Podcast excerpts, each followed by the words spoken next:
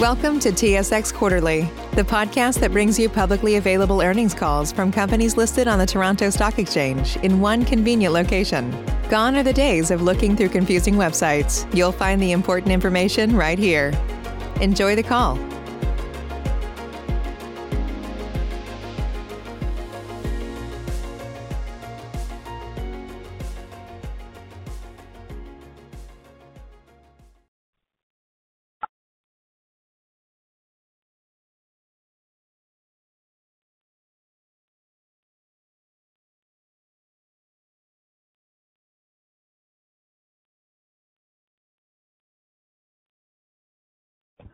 Good day, bonjour, and welcome to the second quarter results 2021 for Laurentian Bank Financial Group conference call. Today's conference is being recorded. At this time, I would like to turn the conference over to Ms. Susan Cohen, Director, Investor Relations. Please go ahead, ma'am. Bonjour à tous. Good morning, and thank you for joining us.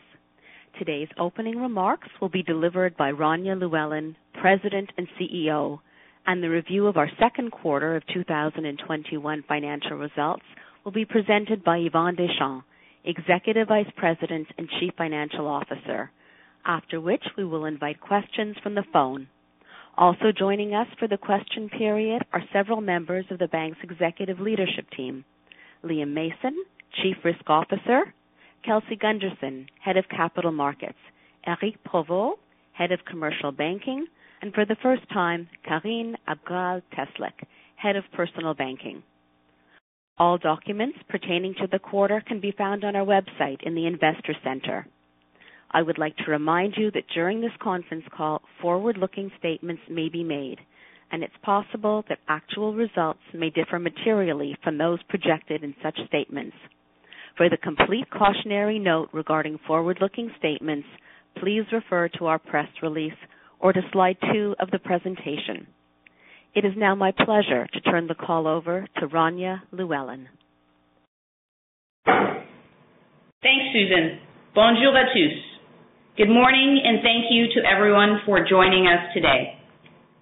I would like to begin by expressing my deep sadness about the recent discovery of the remains of 215 children buried on the grounds of a former residential school in Kamloops, B.C. As we pause and honor the lives of these 215 innocent children and the countless others, we must also make a commitment to them and their families that our individual and collective actions as a nation must focus on righting these wrongs. Moving now to our second quarter. On behalf of the entire leadership team, I want to thank everyone at Laurentian Bank for their efforts over the last quarter and for their ongoing commitment to our organization and the new leadership team. You have continued to grapple with the competing priorities of home life and your ongoing commitment to the work of the bank. Your efforts are very much appreciated and directly contribute to our positive results. As the country continues to work its way through the third wave of the pandemic, our priority remains the health and safety of our employees and in supporting our customers and communities during these challenging times. For our part, we are offering all our employees paid time off to get vaccinated and encourage everyone to do so as soon as possible. With the number of new COVID-19 cases declining and with increasing vaccination rates across the country, there is reason to feel optimistic. Turning to our results. The momentum we built in the first quarter of 2021 continued into the second quarter, delivering adjusted net income of 56.7 million dollars. This represents an increase of 19% quarter-over-quarter and is almost four times higher than a year ago, with adjusted earnings per share of 1.23. Our results were driven by strong performance in capital markets, lower provision for credit losses, and our continued focus on cost discipline. The PCL includes a reserve release on performing loans of 9.9 million dollars, reflecting improvements in economic forecasts. The bank has also maintained its healthy liquidity levels and a strong capital position with a CET1 ratio of 10.1%. This quarter also saw some key developments that I would like to highlight. Following the employee vote, the Canada Industrial Relations Board revoked the union certification covering the unionized employees. Both DBRS and S&P upgraded their ratings outlook on the bank from negative to stable, recognizing the solid progress that the bank is making. The bank launched its inaugural covered bond program, issuing 250 million dollars at the beginning of the third quarter to further diversify and optimize sources of funding. And we announced the issuance of 125 million dollars of limited recourse capital notes. The proceeds are earmarked to redeem the preferred share Series 15 with a positive impact on the cost of capital. While I am pleased with our overall performance for the quarter and the first half of the year, there continues to be much work to be done to position the bank for sustained growth and profitability. As a result, we do not expect this year of transition and strategic refocus to be a straight line to success. You will recall from previous quarters that we've established three strategic pillars that are guiding all of our efforts and actions. They are cultivating a customer-first culture, driving an agile and innovative mindset, and engaging and empowering our employees to work as one team. From those pillars, we identified three key priorities in 2021. Number one, renew the senior leadership team and organizational structure. Number two, increase our efforts on cost discipline while pivoting to structural cost opportunities. And Number three, conduct a thorough review of the bank's operations and develop a new strategic plan. I would like to provide a brief update on our progress against each of those priorities. First, as part of renewing our senior leadership team, we appointed Karine Abgrall-Teslyk as Executive Vice President and Head of Personal Banking. With 25 years of financial services experience, Karine has a strong track record of transforming businesses and driving a customer-first strategy. She is leading our one team approach to personal banking, which includes the Quebec branch network, digital banking, and B2B Bank. With the acceleration of digitization, changing consumer needs, and speed of change, technology has become a key enabler for all organizations, especially financial institutions. In order to support our need to become more agile as an organization and more digitally enabled, we will be conducting a formal search for a new chief technology officer. Second, I would like to highlight the continued efforts in the bank to carefully manage our discretionary expenses.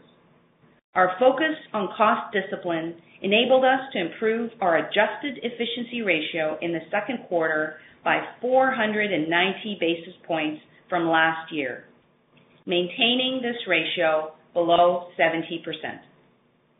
We are now pivoting towards cost optimization. In alignment with our overall theme of simplification, we are reviewing several of our key partnership agreements to ensure that we are getting the best value for the bank's dollars. As we continue to review our end-to-end processes, we will look to leverage partnerships as a way to drive further efficiencies. Last quarter, we mentioned that addressing the underperformance of our mortgage business was a high priority and committed to sharing our progress as we embarked on an end-to-end review. This quarter, we conducted a review of our mortgage broker channel origination process and found that the customer experience is complex, the process is lengthy, and there is an inconsistent level of service for our brokers. As a result, we are instituting a number of improvements, including piloting a program that segments and differentiates brokers to improve the customer experience, reducing overlap and duplication to streamline and simplify the end-to-end process, and establishing a dedicated end-to-end file ownership structure to improve our response time and service levels, all while maintaining our disciplined underwriting standards. We are now extending this review to our mortgage broker channel retention process and to our branch channel. On our last call, I talked about the ESG journey that we have begun at Laurentian Bank and how committed I am to it. That's why I announced at our AGM that I am personally taking the lead as Laurentian Bank's ESG champion, making myself directly accountable for our ESG strategy, and will be working closely with the board. We have also included ESG and ED&I targets in all leaders' scorecards, linking these initiatives directly to performance as part of our efforts.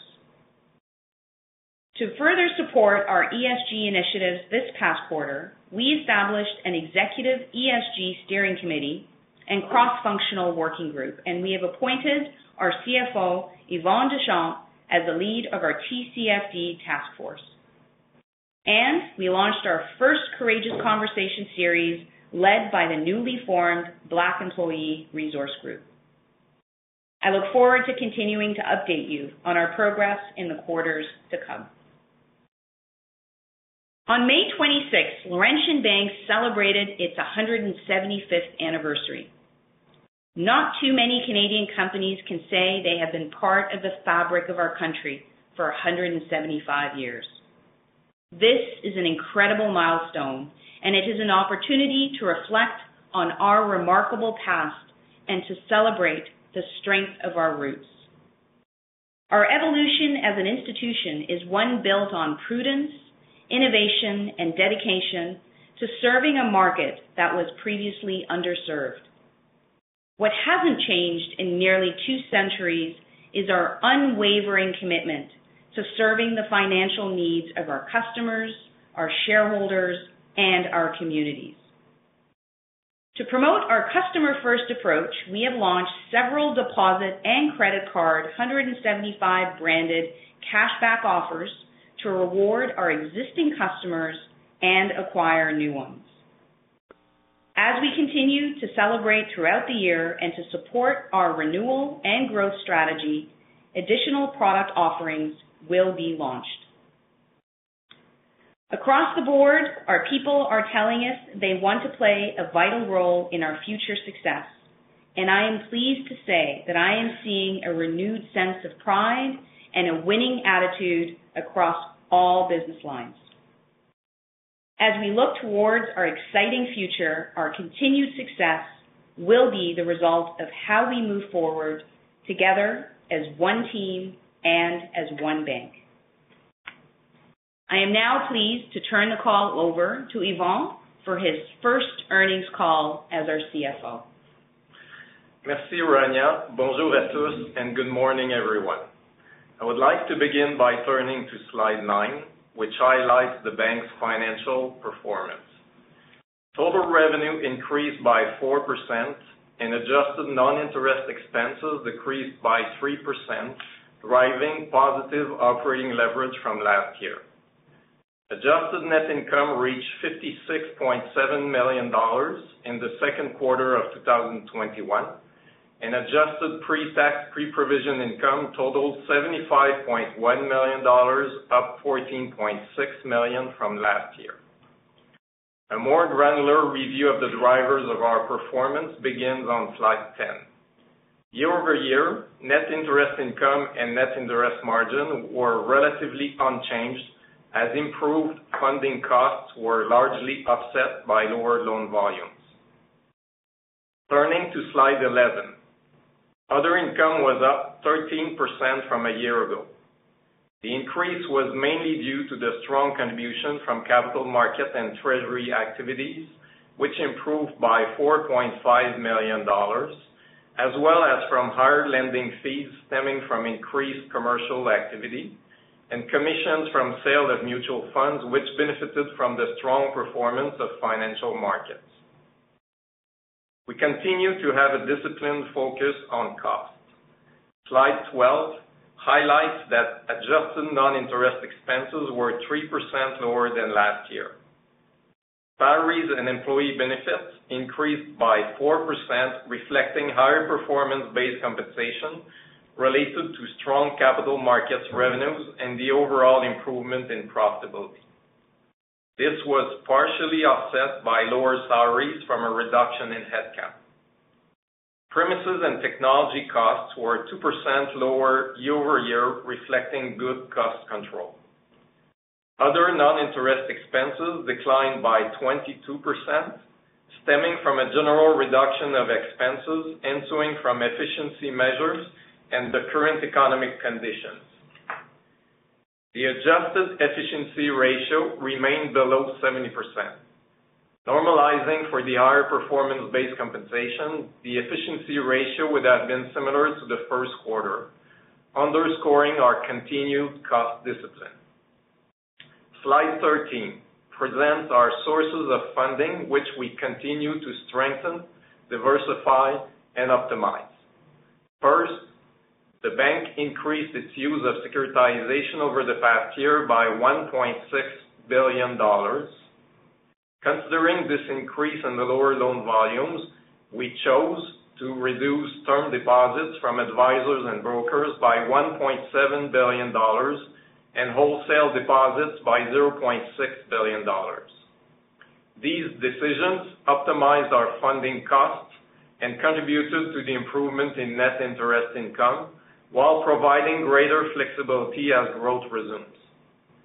Second, personal branch notice and demand deposits increased year-over-year by 300 million dollars or 12%. Finally, we recently came to the market with two inaugural issues. We established a covered bond program, and shortly after quarter end, we closed our first 250 million dollars covered bond issue. Uh, this is the most efficient form of funding conventional residential mortgages and will allow the bank to deliver competitively priced products to our customers. The bank also issued 125 million dollars of limited recourse capital notes at the beginning of the third quarter, with the proceeds to be used to redeem the preferred shares Series 15. This will generate more than 2 million dollars in net annual savings to the bank.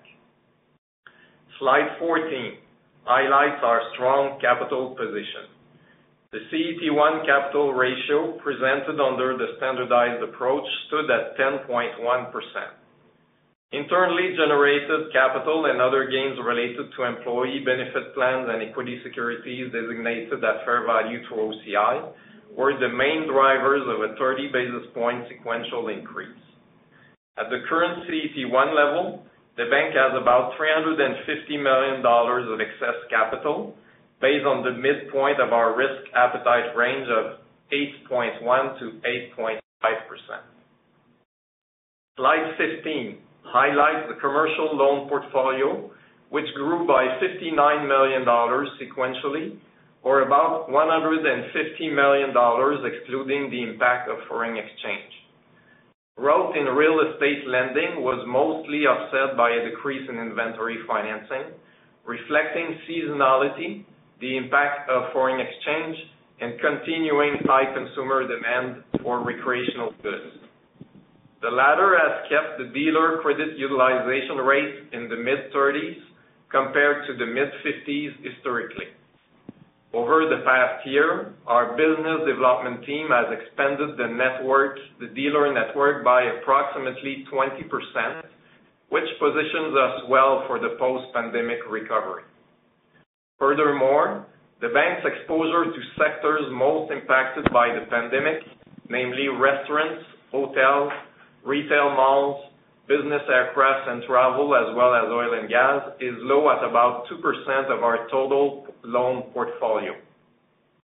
The strength of our underwriting, good diversification, and strong collateral contribute to the high quality of the commercial loan portfolio. Slide 16 presents the pan-Canadian residential mortgage loan portfolio. Residential mortgage loans slightly declined by 1% during the quarter.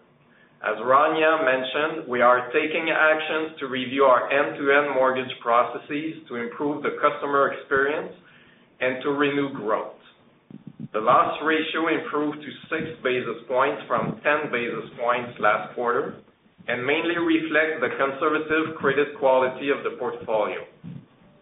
Insured mortgages, accounting for 57% of the portfolio, is one of the highest ratios in the banking industry, and when combined with a low LTV on the uninsured portfolio, contribute to reducing the overall risk of this portfolio.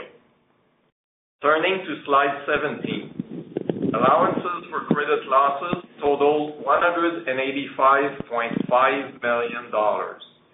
The sequential decrease of 8.1 million dollars includes 9.9 million dollars of releases of provisions on performing loans, reflecting an improved economic outlook. ACL continues to take into consideration our cautious approach given the uncertainty related to new variants, vaccine hesitancy, and provincial lockdowns, as well as decreasing government support. Scenario weights were unchanged from the prior quarter, with higher weights attributed to the base and downside scenarios and a lower weight to the upside. As shown on slide 18, the provision for credit losses was 2.4 million dollars in the second quarter of 2021. Compared to the last quarter, PCL decreased by 14.4 million dollars, mostly due to the releases of provisions on performing loans, reflecting an improvement in the economic outlook, as well as lower provisions on commercial impaired loans. The PCL loan ratio stood at 3 basis points in the quarter, compared to 20 basis points last quarter. Gross impaired loans on slide 19 decreased by 18.8 million dollars from last quarter, reflecting the return to performing status of some commercial and personal loans, as well as some repayments. I would like to uh, offer some thoughts on how we see the third quarter developing.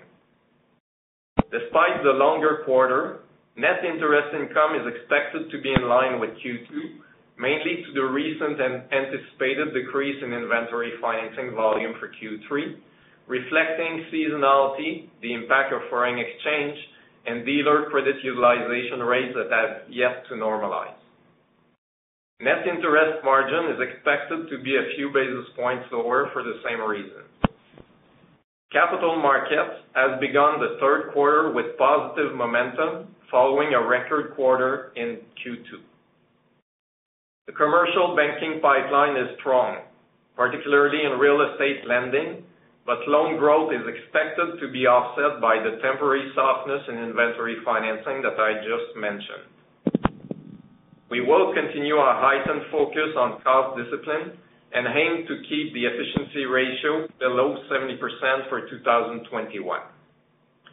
Finally, provision for credit losses continues to be difficult to predict on a quarterly basis. Uncertainty around the pandemic is lingering while economic indicators are moving in the right directions.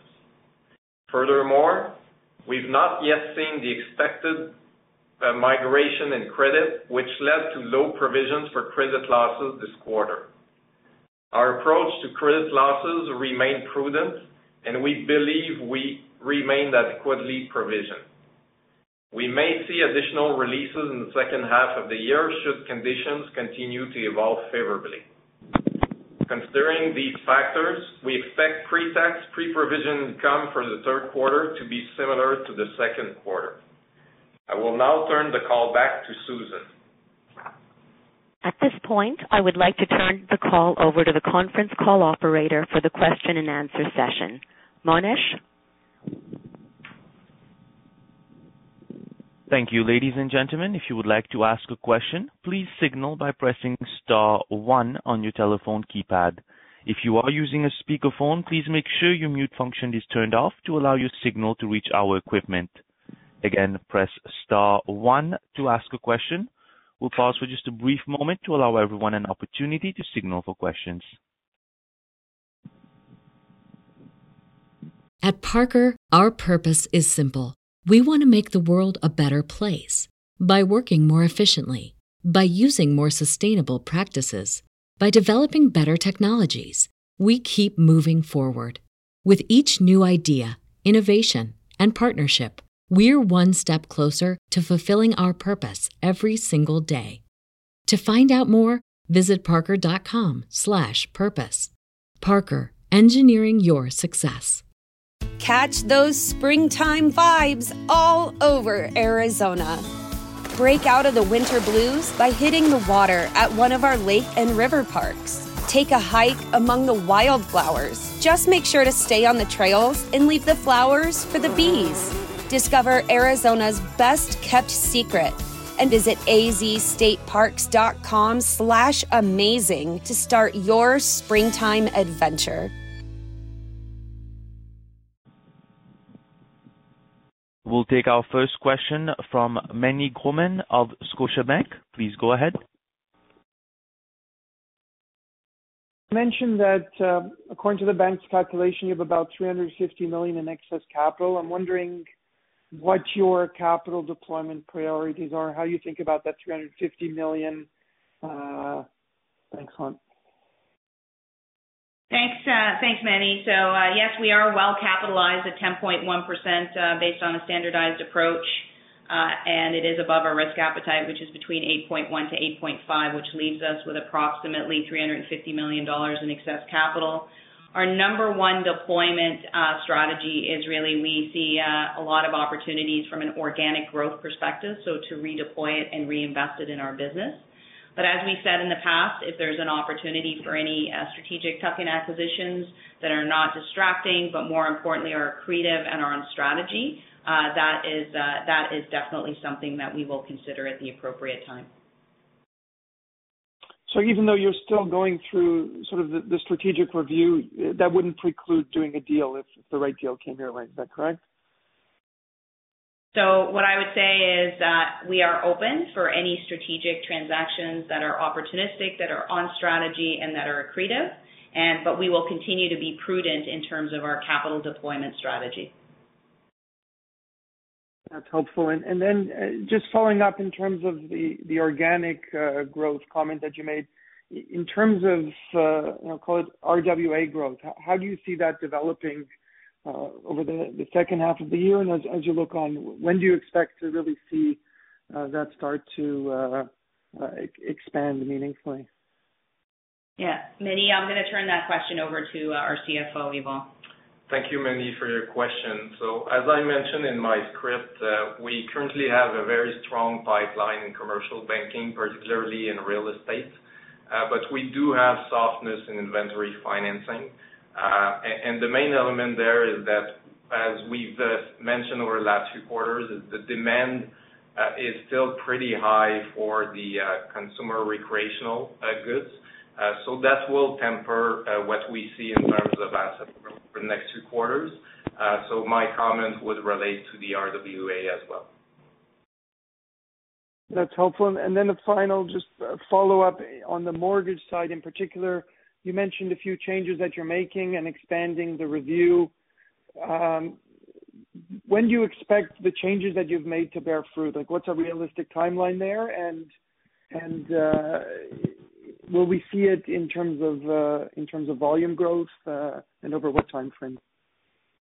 Yeah. So, uh, so great question. What I would say is that, uh, as anybody who's done uh, end-to-end process reengineering for the mortgage business in particular, it's not gonna happen overnight. So what we've done is we've uh started with our broker origination business. Uh, started identifying some quick, early, easy wins, which uh, we've uh, kind of shared with you today in terms of piloting a few things, segmentation, reducing our overlap, and, and for example, putting in a quarterback who's responsible for um, making sure they own the file from start to finish. we're starting to see some early positive results coming out of that, and so we'll continue to expand that. We're gonna be very cautious in terms of our approach, in terms of how we roll things out. The next thing is everybody knows retention is a big part of the mortgage business, and so that's why we're gonna be undergoing an end-to-end review on the retention side. And then we'll also be expanding it to our entire branch network in Quebec as well. So, so all I see is there's lots of upside, there's lots of opportunities. We just have to be patient. We're probably gonna start seeing results in the next uh, 12 to 18 months. Thank you very much. Thank you. Ladies and gentlemen, if you find that your questions have been answered, you may remove yourself from the queue by pressing star two. As a reminder, it is star one to ask a question. We'll now take our next question from Gabriel Dechaine of National Bank. Please go ahead. Hi, good morning. Just to stick with this, uh, I guess some of the uh, stuff we've touched upon already here, but the uh, mortgage distribution channel reviews, both the branch and the broker. Um, you identify origination processes that are getting fixed, um, but you also talk about renewals. Uh, what's going on there as far as some problems you're seeing? And then I mean, just benchmarking, uh, you know, the retention rates uh that you that you see, how where are they and where do you want them to be?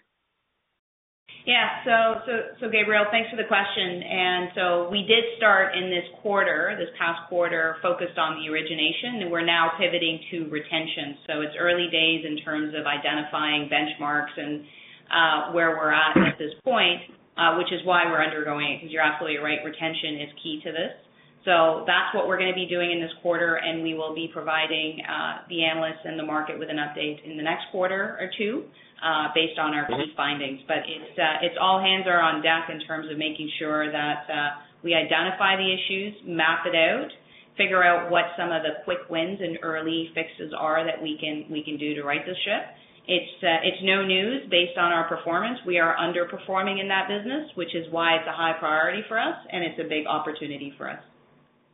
No, no, I get that. I'm not asking to be, you know, it's like a glass half full perspective because, um, you know, a few years ago, we were after, you know, when B-20 was was coming into effect, and we were asking all the banks about retention rates, and I was surprised to hear it was over 90% for pretty much all of them. And are you, do you know if you're quite a ways off from that? Because that does represent, uh, you know, if you can fix it, a big uh, big opportunity, as you as you say. Gabriel, what I would say is that based on our underperformance, uh, that we are below market on all benchmarks, mm-hmm. whether it's faster time to decision, improving our funding ratio, as well as our retention rates, which is why we see this as a big opportunity for us, and we are focused on fixing it. Okay. Uh, expense optimization, that was something that uh, I hadn't heard of before, and you mentioned reviewing partnerships. Is that more of a, you know, supplier kind of focused uh, initiative or, know, I know the one with Mackenzie on the uh, uh the mutual fund, but is it more more the former or the latter? Yeah. So what I would say, Gabriel, is we actually conducted a complete cost optimization program that we had shared with the market back in Q4, uh, as well as Q1.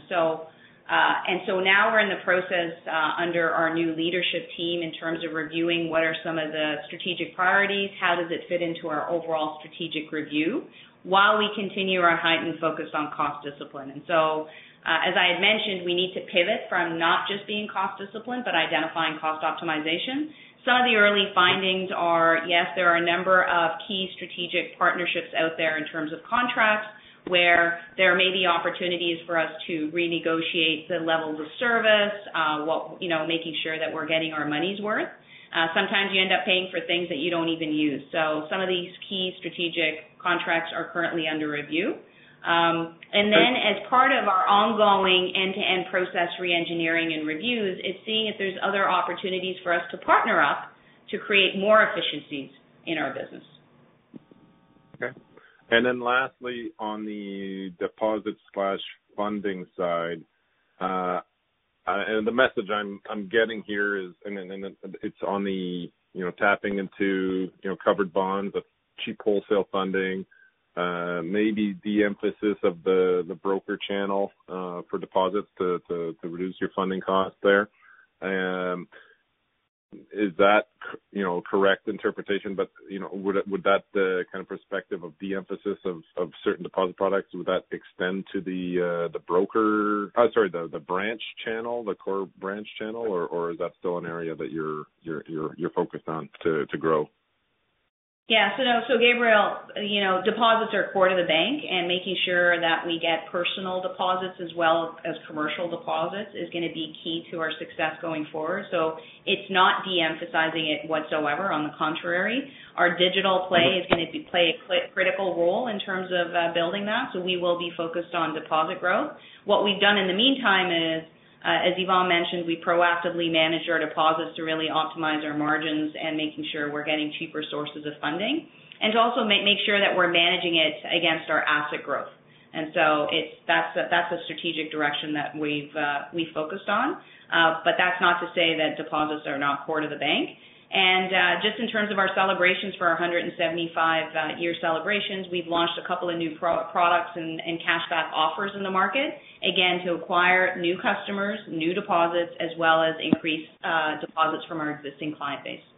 So we'll continue to be a focus for the bank. Perfect. Thank you. And enjoy the rest of your day. Thanks, Gabriel. Thank you. We'll now take our next question from Paul Holden of CIBC. Please go ahead. Thank you. Good morning. So The uh, quarterly guidance you provided was helpful, but maybe I want to drill down on a few of those items, just kind of extend the outlook beyond uh, the next quarter, because there are some positive trends here. So Maybe starting with the inventory finance.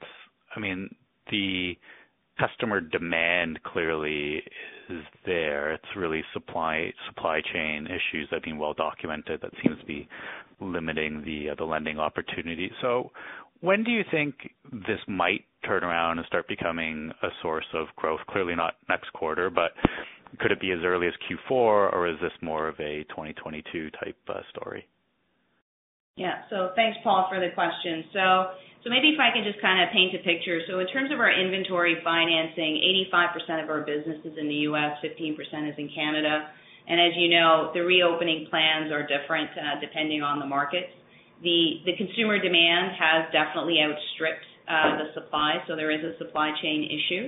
And as Yvan had mentioned in his opening remarks, our utilization rates pre-pandemic were in the mid-50s, and right now we're sitting at the mid-30s. So just in terms of simple math, for one extra percentage point of utilization, that translates into $50 million of additional assets.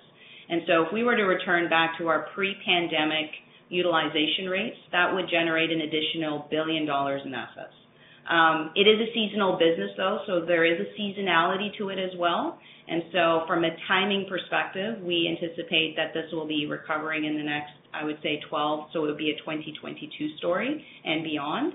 Um, but in the meantime, we've been adding uh, dealers as well uh, to also mitigate some of that uh, mitigate some of that risk. We've added 20% year over year, so we're quite optimistic. Uh, once uh, once the tide turns and the seasonality issue is uh, out of the equation, as well as the supply chain issue, that this will continue to be a growth engine for us.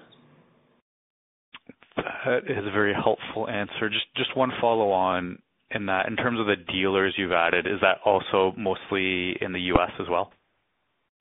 It's a combination. So we're constantly looking to grow our business in Canada as well as in the U.S. Got it. Okay. So similar question on equipment finance, and maybe that one recovers. My thinking would be maybe that one recovers a little bit earlier. Again, I think positive demand backdrop, but maybe less supply constraints? Maybe you can help us with an outlook there in terms of when that can get back to uh, to growth trajectory again. Yeah. So uh, Eric Provost, who's the head of our commercial bank, is on the call, so I'll uh, I'll turn that question over to him. Paul. Yeah, thank you, Rania. Uh, in terms of equipment finance, we, we're, we're well positioned as well to uh, benefit from the recovery. Um, and most of our positioning is in transportation, construction, as well as uh, technology and equipment finance uh, equipment. Um, so we will ramp up uh, following reopening. And again, depending on the geography, but most of the portfolio out there is actually in Canada. Um so driver for us in the next few quarters, depending on uh, the pandemic situation. Got it. Okay.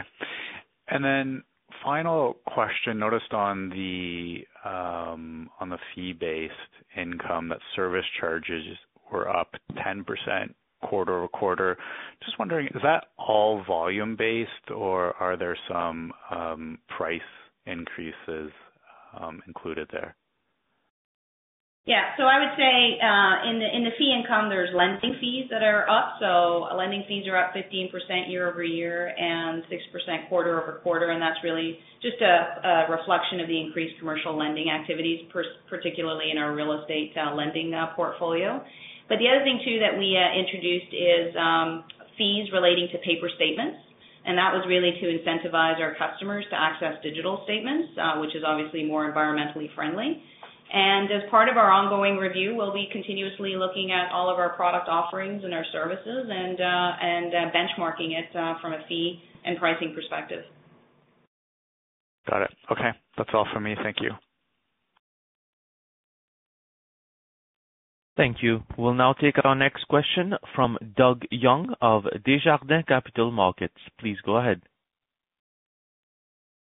Hi. Good morning. Just two quick ones on on the credit side.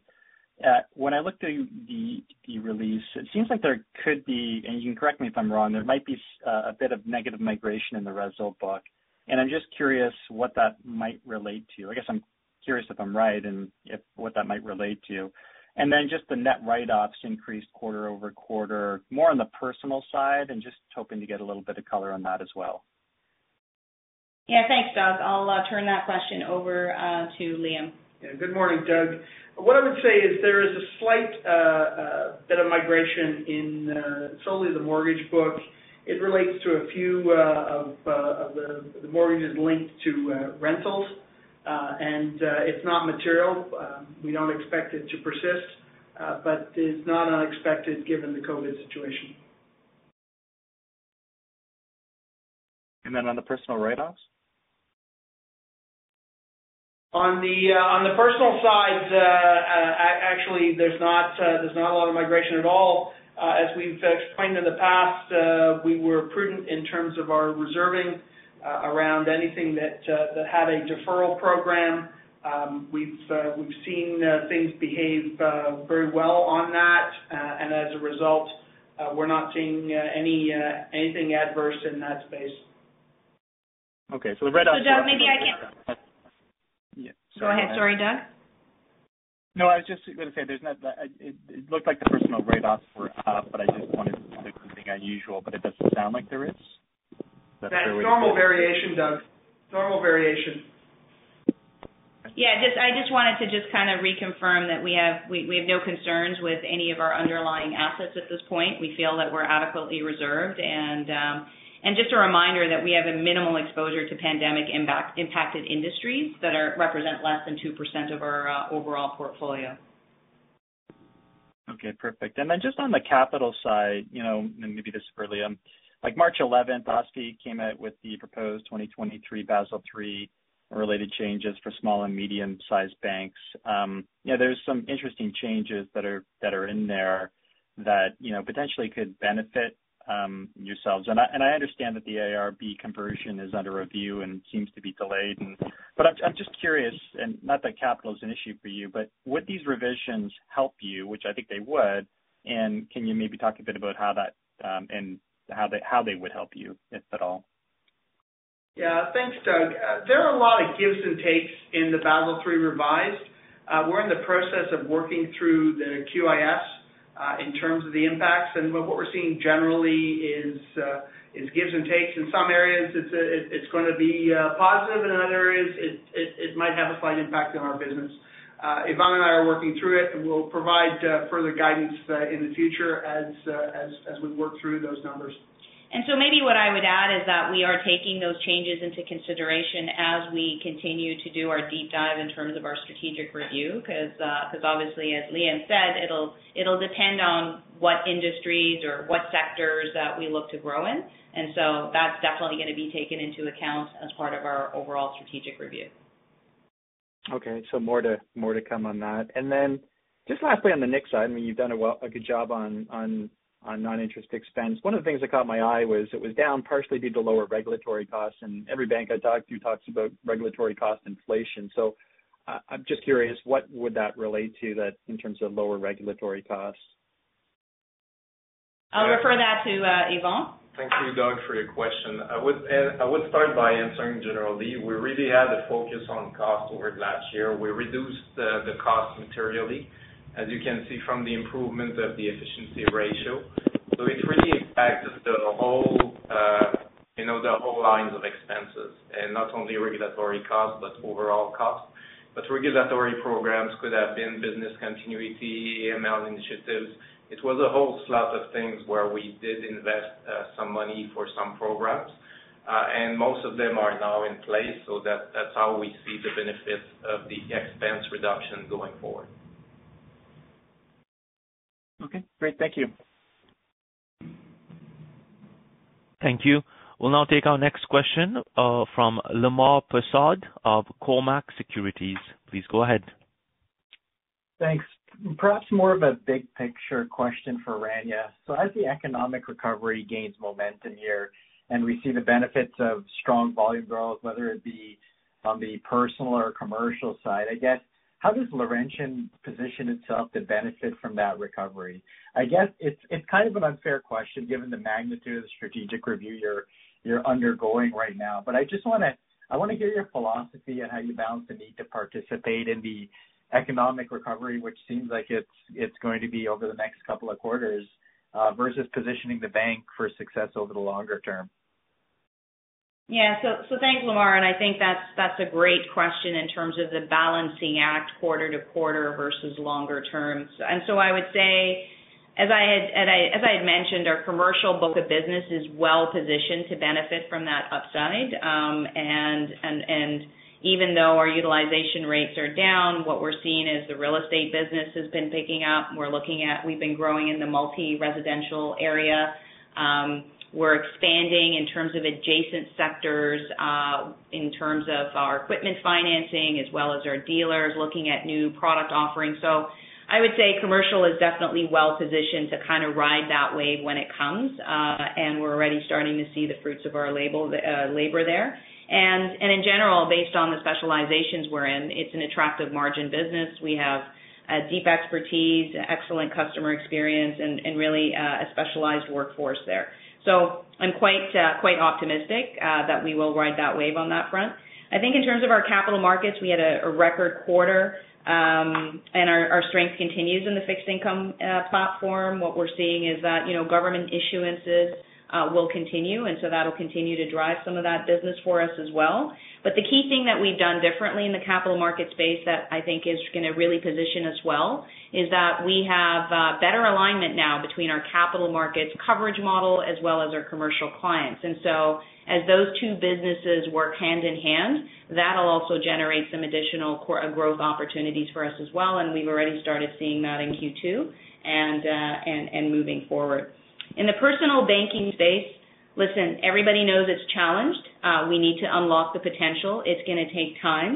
But we also identify that there's a lot of low-hanging fruit Um, and so versus some of the longer-term fixes. So it's trying to balance out uh, you know, what can we do in the short term while we're trying to fix things for the longer term. And so I feel optimistic that things are you know, are going to start turning around under Karine leadership. Listen, we have too many brands. We need to simplify it. We need to rationalize our product offerings. We need to streamline our processes, and digital is definitely going to help us unlock some of that potential. And so while doing all of that, you know, we're going to continue our heightened focus on cost. And because I always say there's two levers, it's revenue and cost, but you can't do one without focusing on the other. You need both. And so, um, you know, pivoting to cost optimization will also allow us to reinvest in our businesses where we need to, Uh, to ensure that we can maybe potentially move faster where we can. So hopefully that answers your question, Lemar. No, that's very helpful. Thanks for the uh, additional uh, detail there.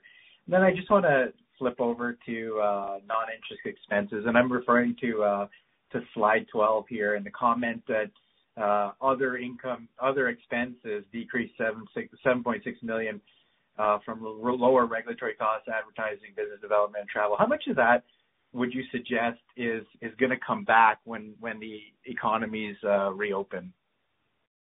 Yeah. So maybe I'll start, and then I'll turn it over to Yvan. I mean, I think every institution out there has benefited from some of the reductions in the pandemic costs, but the pandemic has also generated some additional costs, whether it's maintenance, it's cleaning, it's equipment, it's right? So I mean, our branches have been open, and so we've got staff going into the branches. Some of that will level out. And as we know, when the economy opens up, there will be a return, and we've already started seeing it in our operations in the U.S. Uh, Business development costs will start going up. Um, so as long as we will continue to focus on those that are within our control, um, and we'll be very disciplined and prudent, uh, and making sure that where we invest, if it's business development, that it's gonna generate revenue. Every leader is responsible and accountable for that, which is why we need to pivot very quickly to cost optimization, right? So that uh, you know, we don't waste uh, we don't waste uh, our you know, our efforts. And so we are starting to pivot very quickly on that. But I don't know if Yvan, my CFO, has a few maybe words to add. I think it's a good uh it's a good answer, Lemar. Uh, as we look at it, there's probably, if you look at the cost base currently versus what was pre-COVID, there's probably 2 million dollars that you can identify as what I call travel, living, business development. But if you offset that with the additional cleaning uh, and some of the stuff, uh, it's probably 1 million dollars of difference per quarter. And the only other element I would add is that the environment post-COVID is not gonna be the same as prior to COVID. So definitely there's gonna be a different way of working, maybe not the same level of traveling and all that. That will offset some of it. And maybe the last comment is what we expect is as we restart doing business development, we would expect additional revenues coming from that as well. So we're not too concerned with the evolution. As I and I mentioned, Uh, currently uh, the lockdowns are opening up in Quebec, Ontario, and some other places. Uh so we are uh, forecasting the efficiency ratio below 70% for the whole year 2021. Great. Thanks. That's it from me. Thank you. Ladies and gentlemen, as a reminder, if you would like to ask a question, please signal by pressing star one. We'll now take our next question from Sohrab Movahedi of BMO Capital Markets. Please go ahead. Okay. Thank you very much. Hopefully, uh, uh, a couple of quick ones. A lot of the questions have been asked and answered. Um, Liam, just uh, first for you, I'm looking on your slide 18, where you show your PCL trends relative to the Big Six. I think the bank has taken great pride saying that it's always been consistently below the Big Six. As you think over the next uh, four quarters, do you see the risk that you may actually fall above the Big Six? Uh, thank you, Sohrab, and uh, good morning. No, um, you know, it's difficult to assess right now. Certainly hard to predict as the economy improves how things will play out and how things stabilize. Uh, the trends do look uh, appropriate. Um, what I would say is that we have a very disciplined and prudent approach to our underwriting. The sectors we're in with specialized experts uh, on that. And I would expect our credit discipline to continue and our results to be similar subject to business mix and how things evolve. But it's it's, it's difficult to to predict how things will evolve uh, as the end of the pandemic plays out. So maybe I can, if I can just add to that, Sohrab. If if I can just talk about maybe fiscal 22 and beyond, because I think, you know, in terms of this year, uh, as we had said, provided things uh, continue, we will be looking at releases in the in the next two quarters. But as we continue to kind of finalize our strategic review, you know, that could potentially change our business mix and making sure that uh, we uh, have a risk-adjusted return model that we're comfortable with, uh, that the board is comfortable with, that our investors are comfortable with, right? So the risk appetite will will determine that based on the strategic direction that we take going forward. But we will continue to be disciplined, and we we do take great pride in terms of making sure that our quality of credit is strong Uh, that we are uh, well reserved. So so maybe, Rania, maybe it's for you, maybe it's for Liam, but uh, I think you gave a very, I think, full answer as to where the utilization rates, for example, on inventory finance are and what a 1% utilization increase means in terms of dollars of loans. Can you also say what a dollar of incremental loan will mean in terms of additional reserve requirements? I guess what I'm trying to figure out here is how volatile can this line end up getting? Are you trying to grow into your reserves, or are these reserves coming out and once there is an economic rebound, I uh, suppose, then you'll have to kind of build it back up? No. We're very happy with where our our provisions are today. And and as we've, uh, Rania has articulated as well as Yvan, right now, based on what we're seeing in the third quarter so far, and given the recent reopening by the provinces, we would anticipate further releases. But we're going to remain disciplined. We're going to respond to the economic conditions, and that will really drive uh, how our reserves play out. But at this juncture, we would anticipate further releases based on the reopening and what we're seeing so far in the third quarter. Sohrab, I think you can kind of probably go back and look at our pre-pandemic rates. Our business mix hasn't really changed much, right? So our commercial business has always been our growth engine. Um, and so uh, I think it's fair to say, all things being equal, it would look more or less like our pre-pandemic PCL rates, which which have historically been lower, right, than our, than our than the other banks. But the strategic review will come into play uh, as uh, as things unfold at the end of the year. Okay. Um, You made mention of the uh decertification of the union. I think Yvan mentioned that on a full year basis, the expense to revenue ratio should be sub 70%. Are you in a position to quantify what are the uh, financial benefits of the decertification of the union? Yeah. So what I would say, listen, the union was an employee-led process. As far as I'm concerned, it's business as usual. Um, we're focused on renewing and growing uh, Laurentian Bank and charting the path forward, and we will continue to uh, focus on our employees, making sure they're empowered, they're engaged, and they're operating as one team. How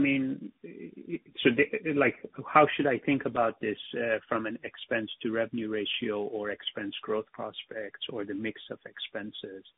No change? Yeah, I think no change is the best answer, Sohrab. The conditions of the people will pretty much remain the same. May improve for some of them, but overall, it's not material. You shouldn't expect any uh, change from that. Okay. Thank you. And then one last question, maybe not so quick, but I think on a number of comments that you mentioned, I think you've talked about um you know more fundamental reviews, but also finding low-hanging fruit or some quick fixes. I think in the context of the mortgage review process, for example, you said uh uh the channel, the broker channel, you've you've got some quick fixes and some more, I guess, more fundamental ones coming through. Can you give us some specific examples of some of those quick fixes, just so that we have a sense of where the starting point is, if you will, as far as the process, uh, just to be able to get a feel for what the size of the prize is at the end? Yeah. Sohrab, what I would say is, I think in terms of, like, let's just stick to mortgages because that's one that we started kind of uh, working on. You know, it's as simple as having a dedicated end-to-end file owner. I mean, it, it's it that's an easy low-hanging fruit. Having one person responsible for making sure that the file is going from front to end in a timely fashion, moving from one department to another, and is fully accountable. So it sounds simple, sounds basic, and it is, and those are the little fixes that will change um, a sense of accountability, ownership, and ensure that we're tracking it against key KPIs. So introducing new, you know, funding after time end-to-end process turnaround time, um, improving our funding ratio, improving our retention rates while maintaining our disciplined underwriting standards. So I would say that's that's an easy one there that we can kind of uh, uh, point to because that's something that we've delivered on and we started seeing how that helps even, you know, I'm a big believer in agile, stand up huddles, people talking to each other. Where's the file? Is this a priority file? Is it complex? So streamlining, you know, different streams for different transactions depending on complexity and depending on what the expectations of the customers are. So, so to be honest, there's a lot of these that are not rocket science. It's, it's a mind shift. It's a change in culture. I believe, uh, you know, we brought in the right team and uh, and that we are uh, we're ready to execute. And so so stay tuned. Uh, uh like I said, there's lots of uh, lots of opportunities, but it's going to take time.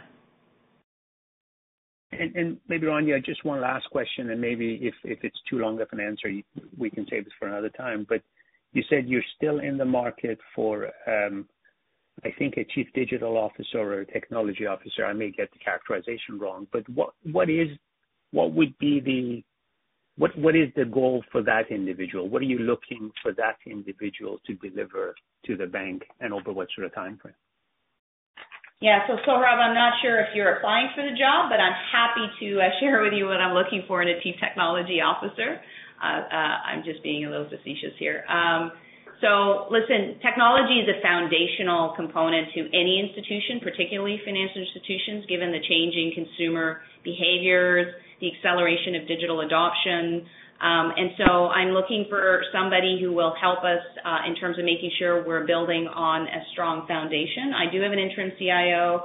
Uh, we have an entire team. So I'm looking for someone who will bring leadership skills, someone who will help us architect the future technology roadmap for Laurentian to support the strategy that we will be launching at the end of this year.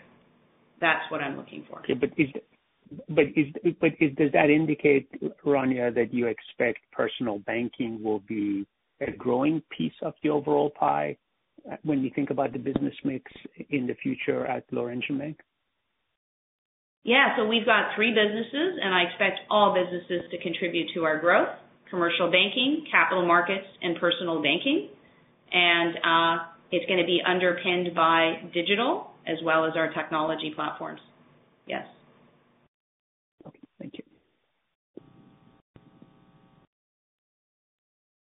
Thank you. We don't have any further questions at this time. I would like to turn the conference back over to Ms. Rania Llewellyn for any additional or closing remarks. Thank you. In closing, I'd like to leave you with a few key takeaways. The momentum we built at the beginning of the year has continued into the second quarter. The bank's capital and liquidity positions are strong, and its credit quality is sound. This quarter also included some significant achievements, including the credit outlook upgrades, the launch of our inaugural covered bond program, and the issuance of limited recourse capital notes. At the same time, we continue to maintain a focus on cost discipline as we pivot towards identifying more structural cost optimization opportunities. Over the next few quarters, I plan to provide additional updates on the review of our mortgage process as we aim to further improve the customer experience and renew growth.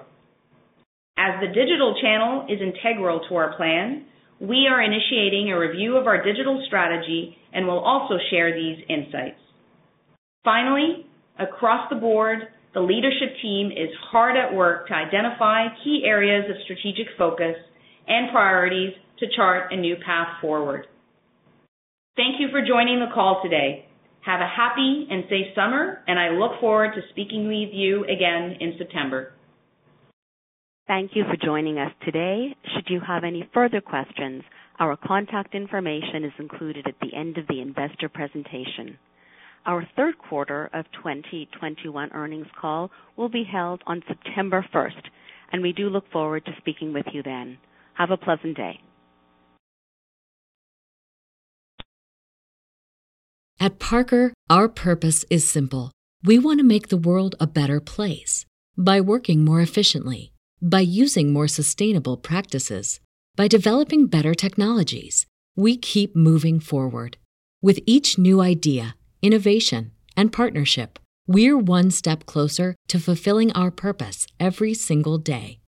To find out more, visit parker.com/purpose. Parker, engineering your success.